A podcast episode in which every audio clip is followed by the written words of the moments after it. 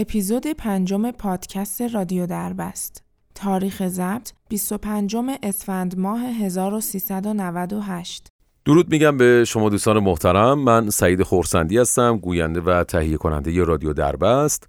در اپیزود پنجم رادیو دربست می‌خوایم راجع به نوجوانهایی صحبت کنیم که یه اتفاق خیلی عجیب و غریب براشون افتاده و این اتفاقی که من امروز می‌خوام براتون یه جورایی بازگو کنم به صورت مستنده و کاملا حقیقیه و شما خودتون تصور کنید که پنجاه و یک روز بدون آب و غذا وسط یک اقیانوس چطور می‌تونن که دووم بیارن؟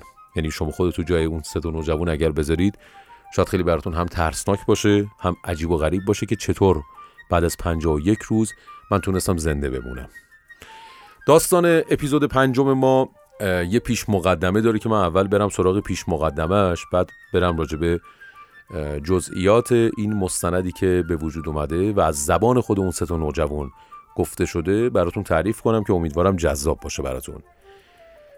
یکی از خدمهای کشتی ماهیگیری اولین کسی بود که وجود یک شیء مشکوک رو در نزدیکی کشتی تشخیص داد. یه چیز نورانی و آهنی شک بر روی آب.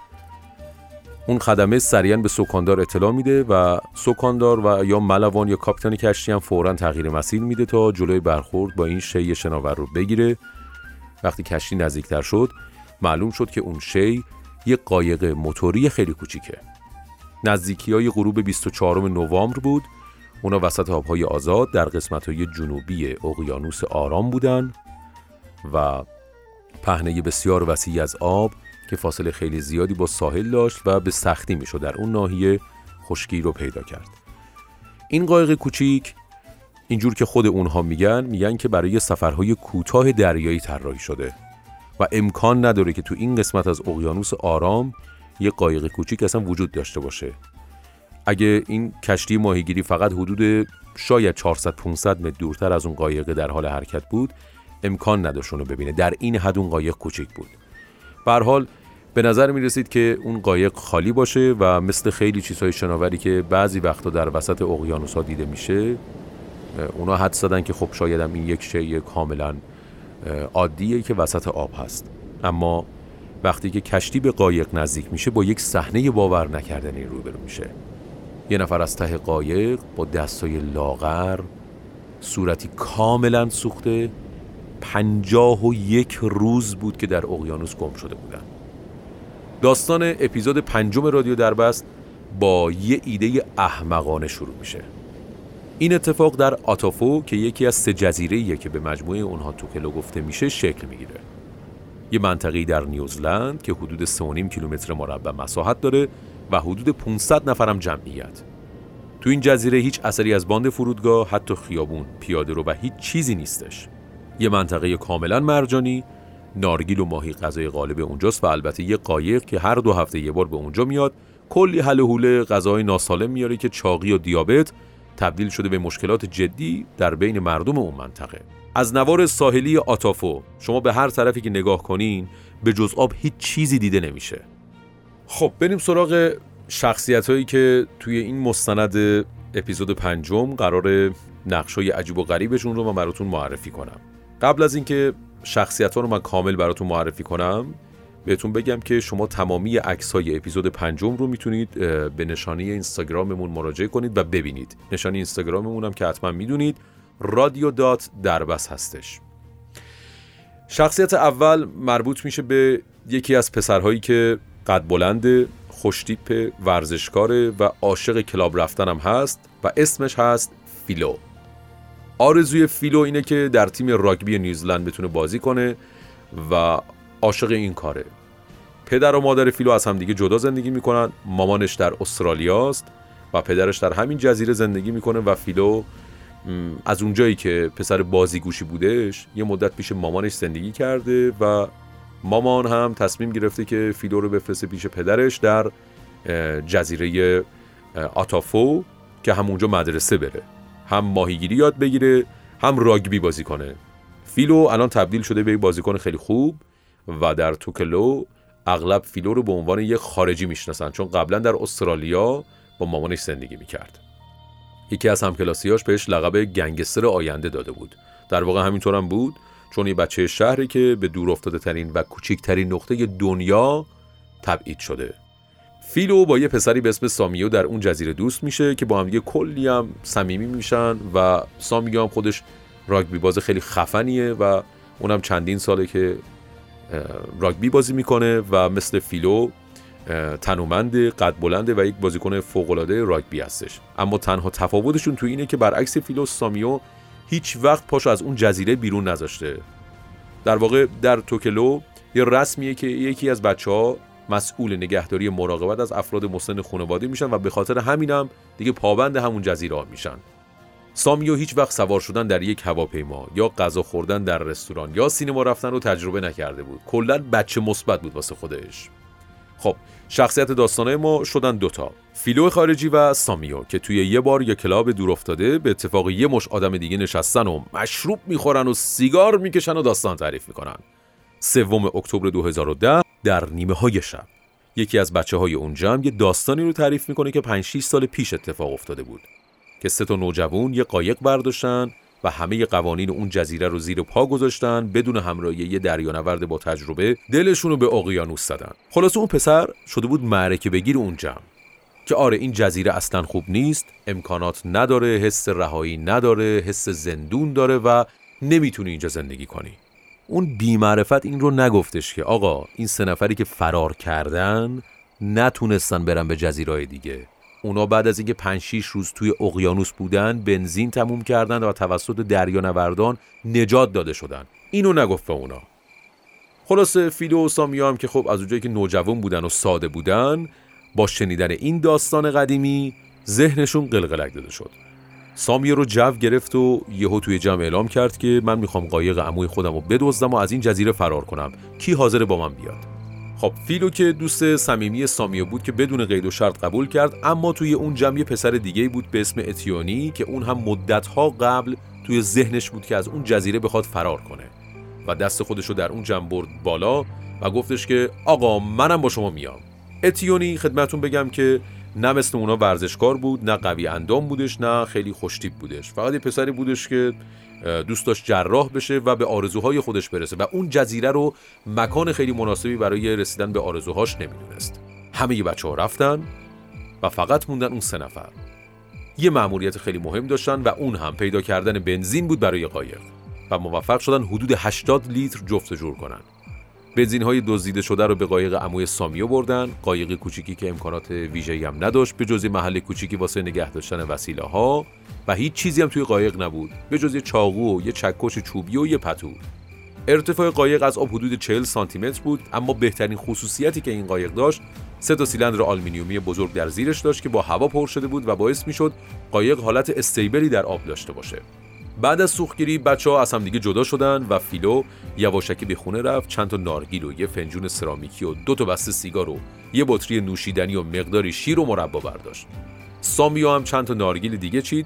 اتیونی که قرار بود یه قلاب ماهیگیری پیدا کنه از ترس اینکه کسی رو از خواب بیدار نکنه نتونست مأموریت خودش رو درست و درمون انجام بده. بنابراین اونا بدون قلاب ماهیگیری باید می‌رفتن توی دریا. قایق رو به آب انداختن سامیو موتور رو روشن کرد.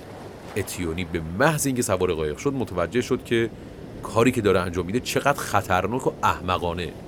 خب به حال دیگه حرکت کرده بودن و مست بودن حالشون خوب بود با خوشحالی داد می‌زدن می‌گفتن هورا ما داریم میریم به آرزوهامون برسیم چقدر اشغال کنیم. این اولین باری بود که اون بچه ها بدون یه قایقران با تجربه وارد اقیانوس به اون عظمت شده بودن. برنامهشون این بود که به یه جزیره بعدی برسن و با تخمینی که خودشون زده بودن حدود سه تا چهار روز تا اون جزیره فاصله بود. هیچ لباسی هم به جز همونایی که پوشیده بودن نداشتن. یه تیشرت داشتن یه شلوارک داشتن و یه کفش. نه عینک آفتابی داشتن و نه کلاهی اتیونی که احساس گرما می‌کرد پیرهنش رو در آورد و از اونجایی که دست و پا چلفتی هم بود از دستش افتاد توی آب. سامیو کنترل قایق رو در دست گرفته بود و تنها چیزی که از مسیریابی می‌دونست این بود که آقا من باید به سمت اون ستاره ای که دارم می‌بینم برم. حالا اون ستاره منظورش کدوم بود؟ خودش فقط می‌دونست. سامیو کم کم خوابش گرفت و بعد از مدتی اتیونی قایق رو روند و بعدش موتور قایق رو خاموش کردن و هر ستاشون در کف قایق خوابیدن. شب خیلی سردی رو در خواب به سر بردن و در طول شب امواج دریا مقداری آب و گلولای به داخل قایق آورده بود. اتیونی قبل از همه با صدای مرغان دریایی از خواب بیدار شد. دیگه خشکی دیده نمی‌شد و با بالا اومدن خورشید هیچ ستاره هم وجود نداشت که بتونن حداقل از طریق ستاره ها مسیر خودشون رو پیدا کنن. بعدش فیلو از خواب بیدار شد و بعدش هم سامیو. سامیو موتور رو روشن کرد و خیلی هم گیج شده بود. گفت خب من الان باید کدوم طرفی برم؟ هیچی نمی‌دونست. از اون طرف هیچ نگرانی هم نداشت. پیش خودش می‌گفت که اون سه نفر چطوری تونستن از پس این ماجرا بر بیان؟ ما هم می‌تونیم این کارو بکنیم. بعد شروع کردن به شکستن نارگیلا نارگیلا رو میخوردن و بقیهش رو توی آب مینداختن. دو تا بطری شیر هم سر کشیدن و چند تا سیگار هم که سالم بوند و کشیدن. اونا به نوبت قایق رو میروندن. ایده بعدی هم که برای مسیریابی داشتن این بود که مرغان دریایی رو ما باید دنبال کنیم و بتونیم به جزیره برسیم. خلاصه اون مرغای دریایی باید به خشکی برن دیگه. ساعتهای زیادی رو به طرف مرغان دریایی حرکت می‌کردن و بعدش تازه متوجه شدن که ما داریم دور خودمون میچرخیم. کجای کاریم؟ خلاصه شب شد و حال خیلی خوبی داشتن و کف قایق دراز کشیدن و خوابیدن.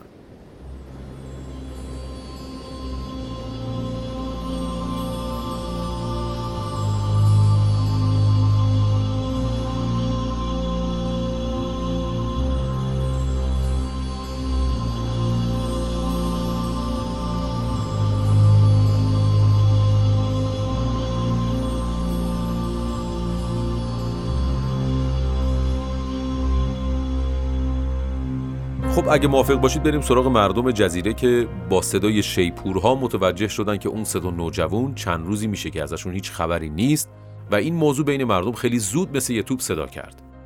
مردم اونجا تصمیم گرفتن که از نیروی هوایی نیوزلند درخواست کمک کنن و اونها هم سریعا یه هواپیمای نظامی برای جستجو فرستادن. البته منطقه‌ای که باید مورد به اصطلاح تجسس قرار می‌گرفت حدود 20 هزار کیلومتر مربع بود.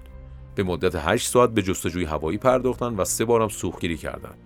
به گفته یکی از ها فقط حدود 20 درصد مواقع قایقهایی با این ابعاد که مجهز به جی پی اس نباشن رو میشه پیدا کرد. خلاصه هواپیما هم نتونست اونا رو پیدا کنه و اونا همچنان سرگردان در اقیانوس بودن. سه شب از گم شدن اونها میگذشت و با اینکه اونا آب و غذای بسیار کمی دارن اما هنوز به ایده خودشون مطمئن هستن. روز بعدش آخرین جرعه های آبی که داشتن رو نوشیدن البته هنوز چند تا دونه نارگیل برای خوردن باقی مونده بود غروب اون روز همه بنزینی که داشتن رو هم سوزوندن. قایق اونها شد بدون بنزین و از اون به بعد فقط امواج اونها رو با خودش به هر جایی که دلش می‌خواست می‌برد. دوباره یه شب خیلی سرد و مرتوب که خیلی هم باد می‌زد و پشت سر گذاشتن. اتیونی دیگه کم کم ترسید و از بچه ها پرسید که بچه ها چرا تو الان کسی ما رو پیدا نکرده؟ اون دو نفر دیگه بهش میخندیدن. دهانشون به زودی خوش شد و برخلاف پیشبینی هواشناسی هیچ بارانی در طول این چند روز نبارید. اون روز هم با خوردن چند تا دونه نارگیل سپری شد که باعث می‌شد هم تشنگی و هم گرسنگی اونها دو حد تقریبا زیادی برطرف بشه. صبح روز پنجم. هر سه نفر اعتراف کردن که دیگه واقعا دلشون می‌خواد که الان پیداشون کنن و برگردن خونهاشون و کم کم نگرانی اونها شروع شد. صبح روز ششم. هر ستاشون خیلی خوب متوجه شده بودن که چه اشتباه وحشتناکی کردن. اما حالا چیکار می‌تونستن بکنن؟ توی قایق بی صدا نشسته بودن و به همدیگه نگاه می‌کردن. نمی‌دونستن که ساعت چنده. برای اینکه حواس خودشون رو پرت کنن سعی کردن که با همدیگه صحبت کنن. هیچ چیزی هم برای گفتن نداشتن. سکوت بینشون حاکم شد و فقط داشتن به اندکی آب و غذایی که داشتن فقط فکر می‌کردن. رفتن سراغ آخرین نارگیلی که براشون مونده بود سامی و مسئول تقسیم کردنش بود. و هر کدومشون چند تا جرعه از شیره نوشیدن و خود نارگیل رو به سه قسمت تقسیم کردن و پوستش رو انداختن توی آب. و دیگه از اون روز به بعد یعنی از ظهر روز ششم به بعد هیچ چیز دیگه برای خوردن نداشتن. فقط خورشید بود که به سرشون میتابید. تشنگی داشت خفشون می‌کرد اون لحظه دلشون می‌خواست آب دریا رو بخورن. اما فیلو بهشون هشدار داده بود که نوشیدن آب دریا اصلا فکر خوبی نیست. به خاطر اینکه آب دریا سه برابر بیشتر از خون انسان نمک داره و برای از بین بردن این نمک سلول ها آب خودشون رو از دست میدن. گشنمه تشنمه. گشنمه تشنمه. تنها جمله بود که بعضی وقتا سکوت و میشکست. یه هفته دیگه هم گذشت بعد از یه هفته سرگردون بودن تو دریا یه بارونی اومد. خلاصه اونا هم از این فرصت استفاده کردن اون پتویی که داشتن رو باز کردن آب بارون رو جمع کردن و یه مقداری توی فنجون ریختن و هر کدومشون خوردن.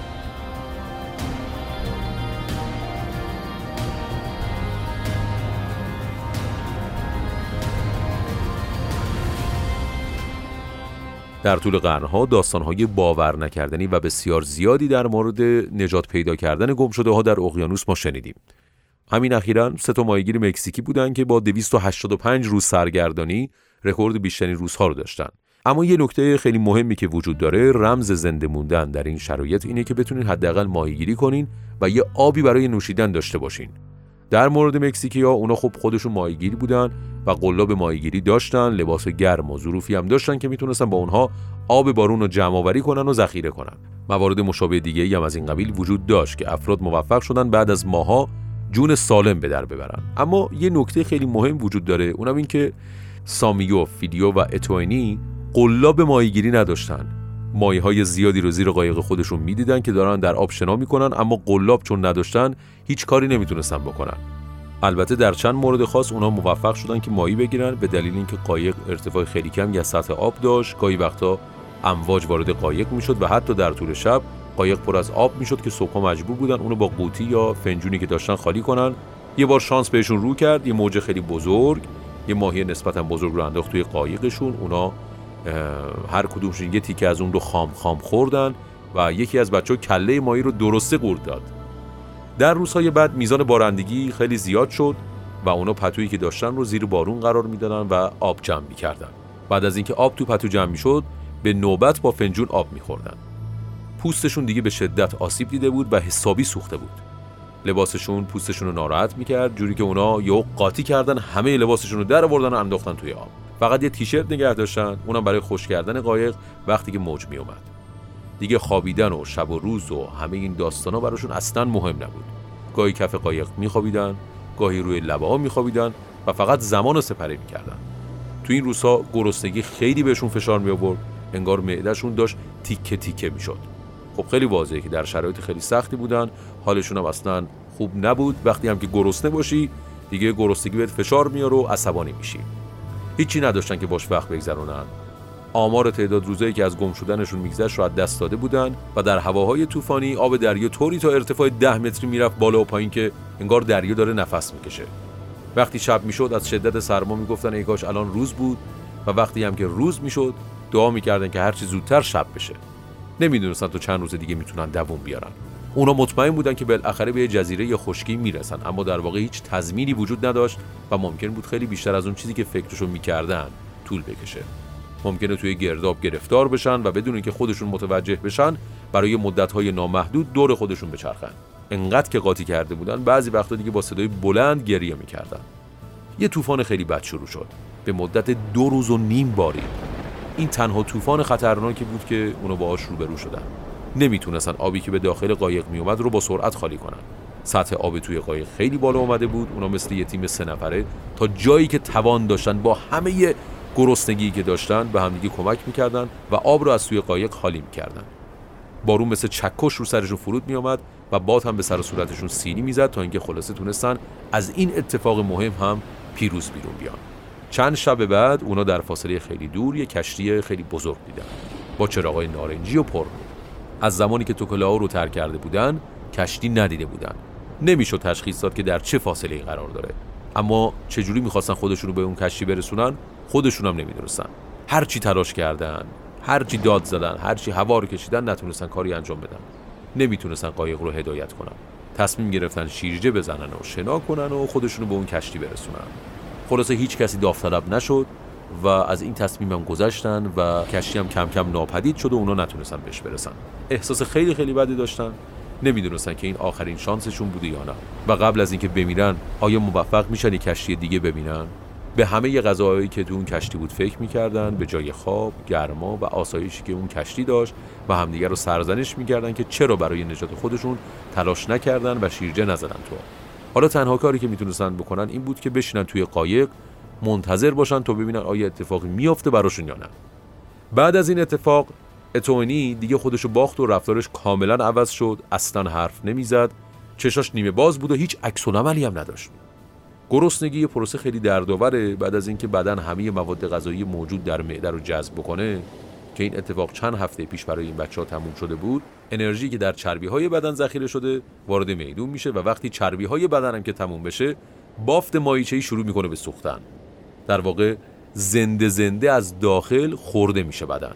در حالی که احساس درد بسیار بسیار شدید و بیوقفه‌ای توی معدهمون داریم و بدنمون داره التماس می‌کنه برای فقط یک ذره غذا. قدرت بدنیشون رو به اتمام بود به سختی می‌تونستن فکر کنن. همه چیز براشون slow motion بود اثرات نخوردن غذا کاملا نمایان شده بود و حتی موهاشون هم شروع کرده بود به ریختن از این حالت اتیونی حسابی سامیو ناراحت بود و فیلو زیاد براش فرقی نمی‌کرد. اما سامیو می‌دونست که اگه قرار باشه نجات پیدا کنن حتما باید همه با هم همکاری کنن. خب برگردیم به جزیره آتافو که با سپری شدن چند هفته و پیدا نشدن هیچ نشانه ای از بچه ها مردم نمی‌دونستن که باید چیکار کنن.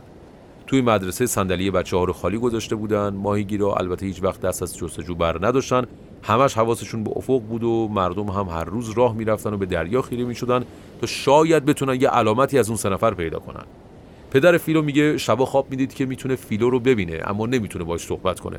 عقلش می‌گفت دیگه هیچ امیدی وجود نداره اما رویاهاش چیز دیگه ای می‌گفت. احساس شدیدا ناامیدی می‌کرد دیگه کار نمی‌کرد فقط می‌رفت به ساحل و به دریا فقط خیره می‌شد. حتی شبا رو هم توی ساحل توی چادر سپری می‌کرد. خلاص خانواده اونها بی نهایت ناراحت بودن و ناامید و همینطور خود اون سه نفر. مثلا یه روز بعد از ظهر مرغ دریایی بالا سرشون داشت پرواز می‌کرد و روی قایق نشست. بچه ها تقریبا نیمه بیهوش بودن و فقط از دور زل زده بودن به این پرنده. سامو شروع می‌کنه به صحبت کردن با اون پرنده. از کجا اومدی تو پرنده؟ اسمت چیه؟ بعدش همشون شروع می‌کنن به خندیدن و یه حسی درونشون میگه که این یه نشانه ای از طرف خداونده. بعد ازش می‌پرسن که پرنده عزیزم تو می‌تونی ما رو ببری خونه؟ پرنده جوابی نداد. بعد میگن که دارم با تو صحبت می‌کنم و آهای پرنده حواست کجاست؟ پرنده برای مدت زیادی همونجا بی حرکت نشسته بود استراحت می‌کرد. یه دفعه فیلو با یه حرکت ناگهانی به سمت پرنده پرید که اونو بگیره اما پرنده به راحتی بال زد و رفت. چند روز بعد یه پرنده دیگه اومد. بعد از یه بارندگی که توی قایق آب جمع شده بود این دفعه سامو سعی کرد یواشکی و خیلی آروم اونو بگیره. اون خودشو خم کرد و با یه حرکت ناگهانی گلوی اونو گرفت و اونو پیچ و تاب داد و بعدش هم که فکر کرد پرنده دیگه مرده اونو ول کرد. اما پرنده شروع به جست و خیز کرد و می‌خواست فرار کنه که دیگه این بار سامیو بهش رحم نکرد و با دندوناش پوست پرنده رو کند. بچه ها هر کدوم گوشت خام رو به دندون کشیدن و تو اون حالت گرسنگی اصلا طعم و مزه براشون مهم نبود. حتی استخوناش هم توی آفتاب خوش کردن و خوردن. و این اتفاق خیلی خوب بود. بهتر از خیلی خوب. میشه گفت که اون پرنده جون اونها رو نجات داد. همه امها و احشای پرنده از دل و جیگر و همه جاشو خوردن. تازه می‌گفتن اشتهامون هم باز شده کاش بازم بود. آبی هم که توی قایق جمع شده بود و خوردن تا بتونن حداقل چند روز دیگه آب بدنشون رو تأمین کنن.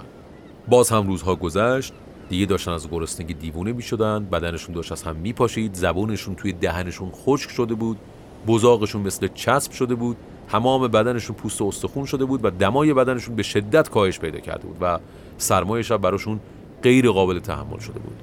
چربی بدنشون کاملا تموم شده بود و نوبت مایچه ها رسیده بود و بعدش هم نوبت مغز بود که تحلیل بره. در یک حالت عجیب و غریب سامیو یه قسمتی از بدنه قایق که چوبی بود رو با دندونش گاز گرفت و اونو کند و بعد از چند بار جویدن اونو قورت داد. و بچه های دیگه هم همین کار رو انجام دادن چون دیگه می‌گفتن ما داشتیم میمردیم. تاولهای بدن فیلو به حدی شکنجه آور شده بود که از درد احساس برق گرفتگی می‌کرد. فریاد می‌زد. خدایا کمکم کن. این درد رو تمومش کن. خدایا منو ببخش. می‌خواست پوست خودشو بکنه. دیگه تاب و تحمل نداشت. کارش تموم شده بود. چاقو رو برداشت داد به سامو و بهش التماس کرد که اونو بکشه. بزن. منو بزن. فقط بکش. احساس می‌کرد داره میسوزه. از شدت درد دوست داشت بمیره. به هر دوشون التماس کرد اما اونا همچین چیزی رو قبول نکردن. بالاخره خستگی بهش غلبه کرد. بدنش بیهز شد. دردش هم کمتر شد. آب زیادی توی قایق جمع شده بود و نمیذاش به راحتی دراز بکشن. یه مقدار از آب رو به زحمت خالی کردن و دو نفری پتو رو بالای سر فیلو نگه داشتن و براش قدری سایه درست کردن. دیگه امیدش رو از دست داده بود و از مرگم نمیترسید. اصلا هم گریه نمی‌کرد. ساکت فقط یه گوشه نشسته بود و هیچ چیزی هم نمی‌گفت.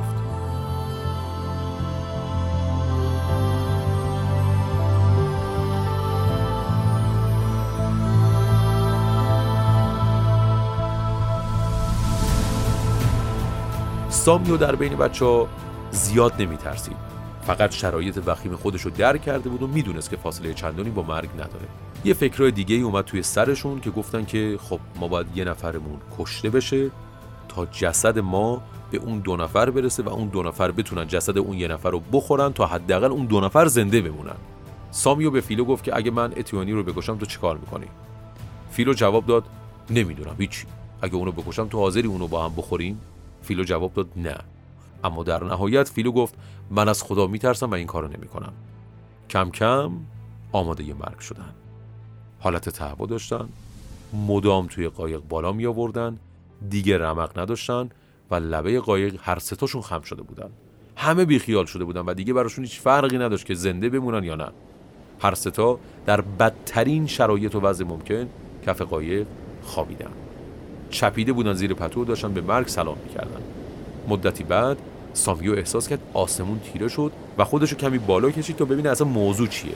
و گفت بچه بلنشین بلنشین بلنشین یه کشتی بالا سرمونه. بچه ها اصلا حرفشو باور نکردم فکر کنم آقا چی میگه این؟ حالش خوب نیست اصلا خیالاتی شده. بعدش که به زور چشاشون باز کردن متوجه شدن که حق با اونه. از بالای عرشه کشتی که اینا داشتن می‌دیدن یه صدایی اومد که بچه ها شما به کمک نیاز دارین؟ و اونا با بدترین شرایط ممکن و حالتی تماما التماسی گفتن بله. کشتی قایق نجات به پایین ارسال کرد. هر ستاشون که پوستشون به استخونشون چسبیده بود با حالتی بسیار ناتوان تونستن خودشون به بالای کشتی برسونن. حدود 1200 کیلومتر رو بیشتر از هفت هفته طی کرده بودن. اونا حتی با کمک همدیگه هم نمی‌تونستن قدم بردارن. تو کشتی بهشون آب و غذا و لباس دادن. به سختی می‌تونستن غذا بخورن. کاملا حالت تهوع داشتن. بعدش با خانواده های اونا تماس گرفته شد و به اونا اطلاع دادن که اینا رو پیدا کردن. با شنیدن این خبر توی اون جزیره خلاصه یک جشن و ولوله و شادی به پا شد. همه گریه می‌کردن همه شادی می‌کردن. و وقتی که اونا به جزیره رسیدن در اولین فرصت اونا رو به بیمارستانی انتقال دادن و ازشون به خوبی مراقبت کردن و سوختگی ها و سایر مشکلاتی که تو این مدت براشون پیش اومده بود رو مداوا کردن. دکترها می‌گفتن با این وضعی که اونا داشتن بیشتر از یه هفته دیگه دووم نمی آوردن بعد از اینکه اونا در بیمارستان نگهداری شدن و خوب شدن به جزیره خودشون برگشتن و با آغوش گرم اهالی جزیره و خانواده هاشون مواجه شدن. پزشکا میگن عواقب چنین چیزایی تا آخر عمر باقی میمونه. کمتر از دو ماه هر ستاشون به جاهای دیگه ای رفتن. فیل و سامیو به استرالیا و اتوانی هم به هاوایی رفت و, و هیچ کدومشون هم دیگه قصد برگشتن به جزیره رو ندارن. بسیار خوب اینم از ماجرای عجیب و غریب و شگفت انگیز سه تا جوانی که کل شقی کردن و خلاصه توی یک کار عجیب و غریب تونستن 51 روز زنده بمونن بدون آب و غذا با کمترین امکانات و شاید این داستان ها انگیزه میده به ما که کاری که خیلی شست و رفته نیست رو خیلی انجام ندیم و هر ریسکی رو قبول نکنیم و اگرم خدای نکرده توی یک شرایط خیلی بدی قرار گرفتیم امیدمون از دست ندیم و سعی کنیم که همیشه امیدوار باشیم. خیلی متشکرم از اینکه تا انتهای اپیزود با من همراه بودید. بهترین ها رو براتون آرزو می‌کنم. پیشا پیش سال 1399 رو بهتون تبریک میگم و امیدوارم که در سال 99 مثل سال 98 خبرهای بد کمتر بشنوید یا اصلا نشنوید و به تمامی آرزوهاتون برسید و سالم و سلامت باشید. بدرود.